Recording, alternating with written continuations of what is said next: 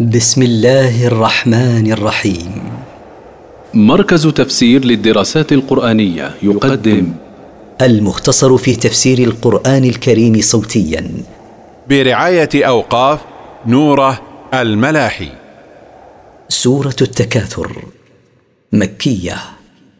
من مقاصد السورة تذكير المتكاثرين واللاهين بالدنيا بالقبور والحساب. التفسير ألهاكم التكاثر.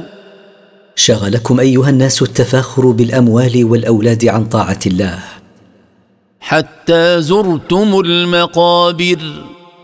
حتى متم ودخلتم في قبوركم.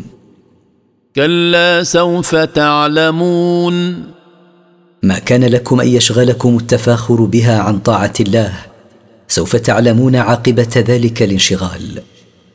ثم كلا سوف تعلمون. ثم سوف تعلمون عاقبته. كلا لو تعلمون علم اليقين. حقا لو أنكم تعلمون يقينا أنكم مبعوثون إلى الله وأنه سيجازيكم على أعمالكم لما انشغلتم بالتفاخر بالأموال والأولاد. لترون الجحيم.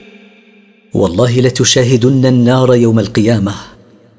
ثم لترونها عين اليقين.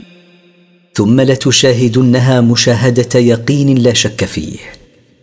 ثم لتسألن يومئذ عن النعيم. ثم ليسألنكم الله في ذلك اليوم عما أنعم به عليكم من الصحة والغنى وغيرهما.